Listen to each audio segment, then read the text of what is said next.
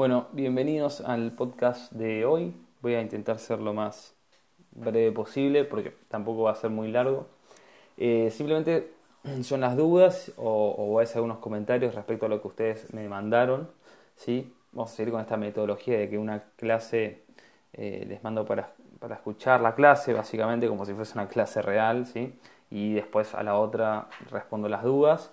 Eh, estoy pensando quizás porque Anchor te da la posibilidad de grabar en vivo un podcast con muchas personas, según tengo entendido, entonces quizás más adelante o en filosofía, en sociología, también les, pido que en este caso me respondan esta pregunta, por lo menos de si les interesa trabajar en este, con esta herramienta, si les parece interesante y entretenido, quizás realizar alguna actividad como, como, como podcast Después vemos bien cómo lo enganchamos con el tema y todo.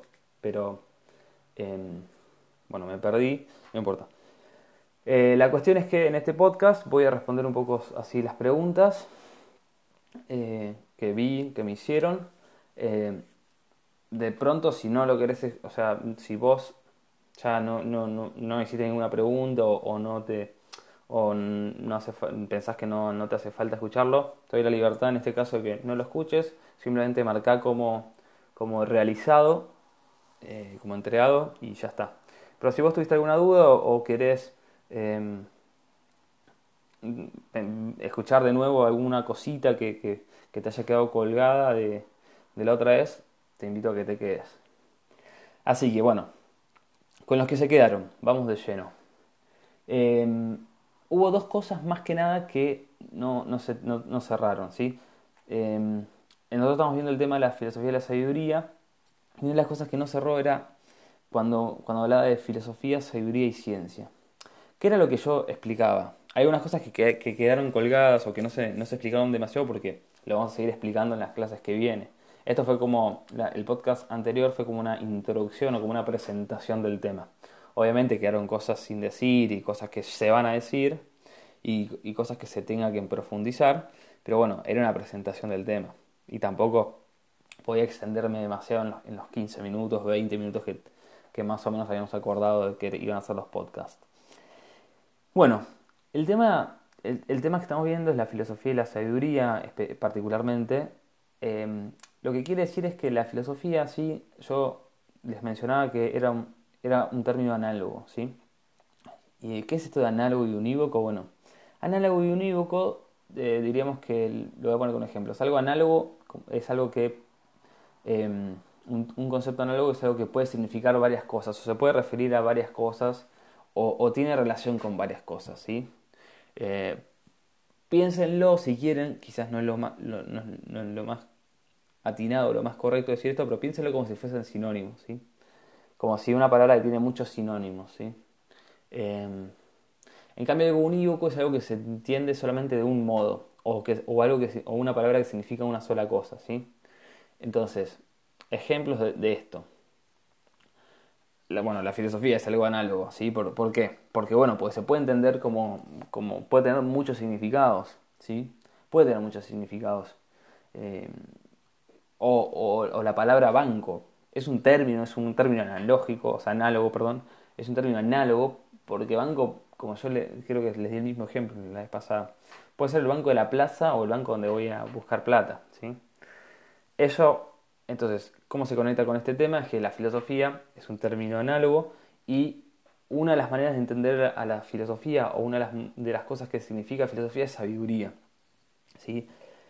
Vamos a seguir profundizando en esto, vamos a seguir presentando distintos como distintas eh, líneas que nos van a seguir eh, explicando qué, es esto de la filosofía como sabiduría, ¿sí? ¿Por qué? Y cómo, ¿Quién entendió esto así? ¿Por qué decíamos esto? Etcétera. Y otro de, otro de las maneras de entender la filosofía es como ocio, ¿sí? que también lo vamos a profundizar. Y otra de las maneras de entender la filosofía es como un saber que es inútil, que también lo vamos a profundizar. Y por último,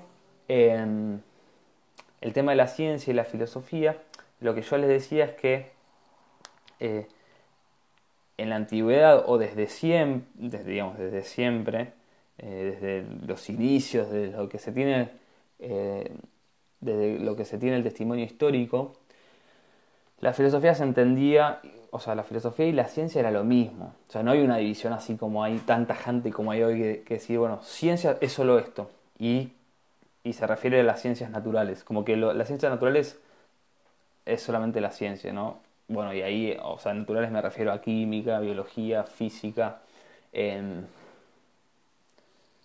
y todo lo que tenga que ver con la naturaleza y con el laboratorio y con lo experimental. Pero con, con lo experimentado de laboratorio, con lo que vos decís ciencia y cualquier persona entiende eso hoy, básicamente. Entiende laboratorio, experimentos, eh, explosiones químicas, reacciones químicas en realidad. Eh, una persona con un guardapolvo blanco, con, con, una protección, con guantes, eso es ciencia, ¿no? Todo lo que no, no entra ahí es como que, bueno, es, como que es algo falso, entre comillas, ¿no? Algo como que no, no sabemos si hay que aceptarlo o no.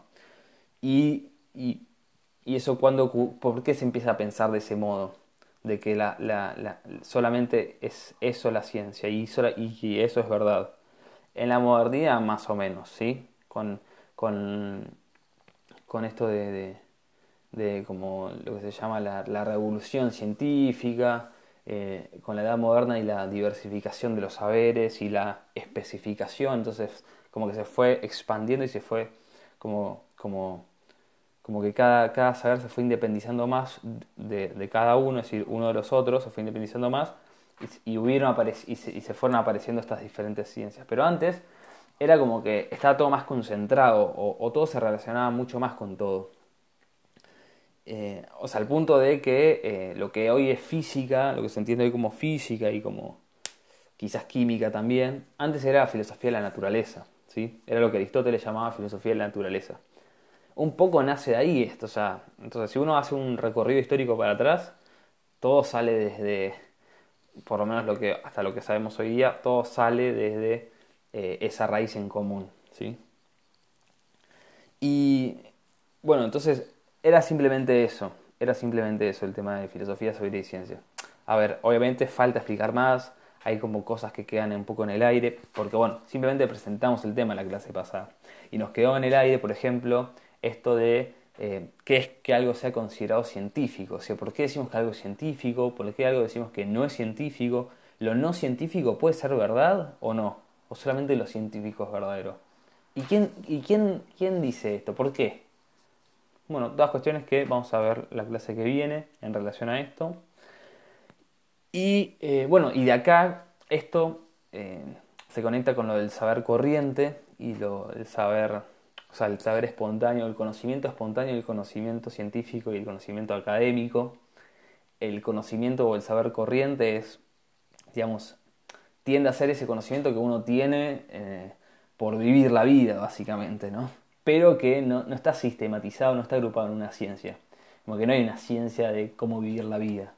Bueno, no, no, no hay un manual de, bueno, vos eh, te levantas a la mañana, te lavas los dientes, te bañas, te cambias, haces tu cama, ordenas tu cuarto, bajas, desayunas, así. No hay un manual de eso.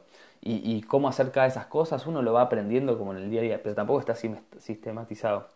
En cambio, el conocimiento científico o el conocimiento académico, ¿sí? científico en sentido amplio, no lo que se lo que, como decía antes, no lo que se tiende a pensar hoy por científico, eh, sino en, modo general, eh, abrazando a todo tipo de saber científico, no solo el natural, sino también el, social, el humano, incluso hasta el artístico, ¿no? Eh, es un saber sistemático que está como, como que está como, como, como estipulado, como clarificado, que tiene conexiones. Bueno, no, no le digo mucho más porque lo vamos a ver la clase que viene, no, quiero, no quiero ser tan repetitivo, sé que algunos se quejaron de eso. Pero bueno, esa sería la diferencia, ¿sí? Esa sería básicamente la diferencia. Bueno, nada, si llegaste hasta acá, terminó. Eh, era así muy, muy cortito, muy básico. Por lo menos a mí se me pasa muy rápido, espero que ustedes más o menos también. Em, cualquier duda, pregunta, comentario que quieras hacer, déjalo abajo en los comentarios. Eh, y bueno, eso fue todo por hoy. Nos vemos el jueves en Sociología. Gracias.